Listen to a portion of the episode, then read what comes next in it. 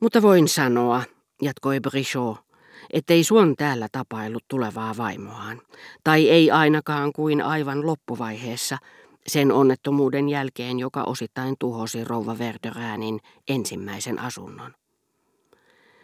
Ikävä kyllä, jotta en tulisi levennelleeksi Brichon aikana ylellisyydellä, joka tuntui minusta sopimattomalta, koska ei ollut yliopiston opettajan ulottuvilla, olin laskeutunut vaunuista liian nopeasti, eikä ajuri ollut ymmärtänyt, mitä olin hänelle huikannut kaikessa kiireessä, ehtiäkseni vähän kauemmaksi, ennen kuin Brichot näkisi minut.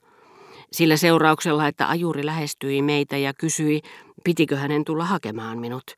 Vastasin kiireesti myöntävästi ja kohtelin entistä kunnioittavammin professoria, joka oli tullut yleisellä kulkuneuvolla. Ahaa, te tulittekin ajurin kyydissä, hän sanoi totisen näköisenä. Voi taivas, aivan sattumalta, se ei kuulu tapoihini. Käytän aina raitiovaunua tai kävelen. Mutta nyt saan ehkä kunnian saattaa teidät tänä iltana, jos suvaitsette minun takiani nousta tähän rämään. Joudumme istumaan ahtaanpuoleisesti, mutta te olette minulle niin ystävällinen.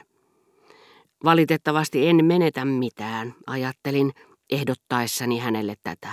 Onhan minun aina pakko palata Albertinin takia koska hän oli kotona sellaiseen aikaan, ettei kukaan voinut tulla häntä tapaamaan. Saatoin käyttää aikani yhtä vapaasti kuin iltapäivällä, kun pianoa soittaessani tiesin hänen tulevan Trocaderosta, enkä tuntenut tarvetta tavata häntä. Mutta tunsin myös, kuten iltapäivälläkin, että minulla oli vaimo, enkä saisi palatessani tuntea yksinäisyyden vahvistavaa hurmaa. Totta kai mieli hyvin, vastasi Brichot.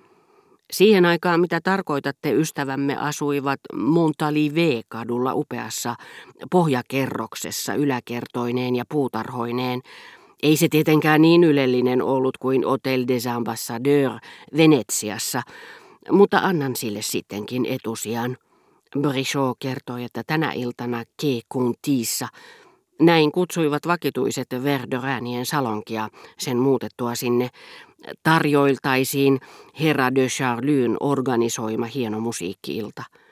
Hän lisäsi, että entisinä aikoina, joista puhuin, pikku sisärengas oli toinen ja tyyli erilainen, eikä vain sen vuoksi, että vakituiset olivat nuorempia.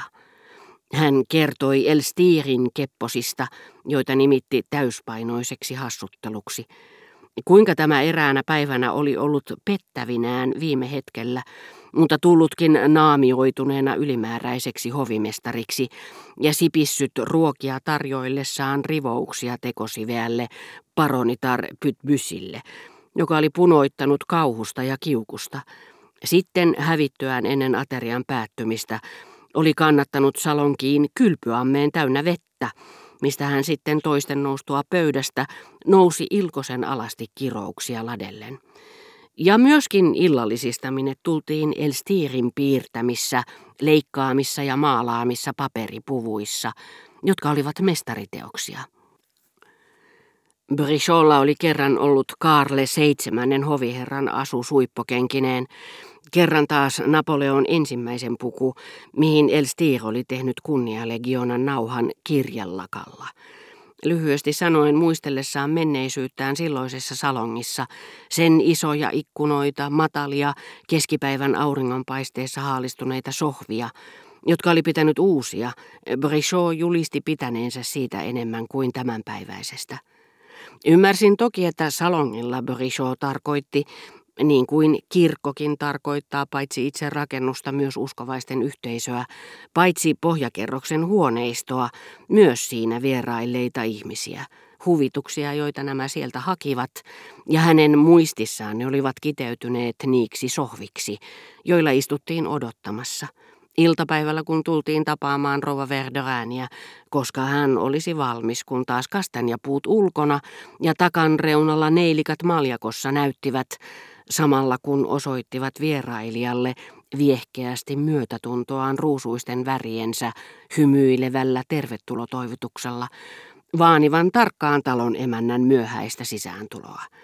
Mutta jos hän asetti tuon salongin nykyisen yläpuolelle, se johtui ehkä siitä, että älymme, tuo vanha proteus, ei voi pysyä minkään muodon orjana, vaan valitsee jopa seurapiireissä huippuunsa hitaasti ja työläästi kohonneen salongin kustannuksella toisen, vaatimattomamman, niin kuin eivät Suonniakaan niin paljon miellyttäneet Odetten Oton luona otattamat retusoidut valokuvat, joissa hän esiintyi upeassa iltapuvussa, hiukset lanterikin kihartamina, kuin vaatimaton Nitsassa otettu albumikortti, missä tämä hieno nainen palttina Leningissä, huonosti kammatut hiukset orvokkien reunustaman, mustalla samettiruusukkeella varustetun hatun alla, hapsottaen, näytti 20 vuotta nuorempana. Naiset kun yleensä vaikuttavat sitä iäkkäämmiltä, mitä vanhemmasta valokuvasta on kysymys, palvelustytöltä, joka olisi voinut olla parikymmentä vuotta vanhempi. Mahdollisesti hänelle myös tuotti iloa kehua minulle jotakin, mitä en tuntenut. Näyttää, että oli nauttinut huveista, joita ei osakseni tulisi. Siinä hän muuten onnistuikin, sillä vain mainitessaan nimeltä pari kolme sittemmin pois mennyttä henkilöä, hän lisäsi heidän vetovoimaansa jotakin salaperäistä, pelkästään tavallaan puhua siitä. Tuntui, että kaikki mitä minulle oli Verdörääneestä kerrottu, oli liian kömpelöä. Syytin itseäni siitä, etten ollut kiinnittänyt tarpeeksi huomiota edes Suonniin, jonka olin tuntenut, huomioinut häntä tarpeeksi epäitsekkäästi, etten ollut kuunnellut häntä kunnolla, kun hän otti minut vastaan, odottaessaan, että hänen vaimonsa ehtisi aamiaiselle, ja näytti minulle kaikenlaista kaunista, nyt kun tiesin hänen olleen entisaikojen parhaiten seuramiesten veroinen. Lähestyessämme Rova Verderanin asuntoa näin kuinka Monsieur de Charlie purjehti meitä kohti koko valtavan ruhonsa voimalla, hinaten perässään tahtomattaan jotain sälliä tai kerjuria, jollaisia hänen ohikulkiessaan nykyään vääjäämättä ilmestyi, mitä autioimmilta vaikuttavista kolkistakin seuraamaan tätä mahtavaa hirviötä, joskin tietyn välimatkan päässä kuin luotsi kala saattaessaan haita. Niin perin erilaisena kuin ensimmäisen Balbekin vuoteni korskea ankaran näköinen, miehekkyyttään liioitteleva tuntematon, että minusta tuntui kuin olisin nähnyt satelliittinsa saatteleman tähden, aivan toisenlaisessa kiertokulkunsa vaiheessa, missä se alkaa näkyä kokonaisuudessaan, tai sitten sairaan, nyttemmin kokonaan tautinsa vallassa, vaikkei tuo tauti muutama vuosi sitten ollut kuin helposti kätkettävä näppylä, jonka vakavasta laadusta kenelläkään ei ollut aavistustakaan. Vaikka Brichon leikkaus olikin palauttanut hänelle jonkin verran näköä, jonka hän oli luullut menettävänsä ainiaaksi, en tiennyt, oliko hän huomannut paronin perässä kulkevaa katupoikaa. Paljon merkitystä sillä ei muuten ollut, sillä Raspelierin ajoista asti professori oli tuntenut olonsa vaivautuneeksi herra de Charlyn läsnä ollessa, heidän välillään vallitsevasta ystävyydestä huolimatta. Kaikkien mielestä varmaankin kenen tahansa lähimmäisen elämästä johtaa pimeyteen teitä tietymättömiä.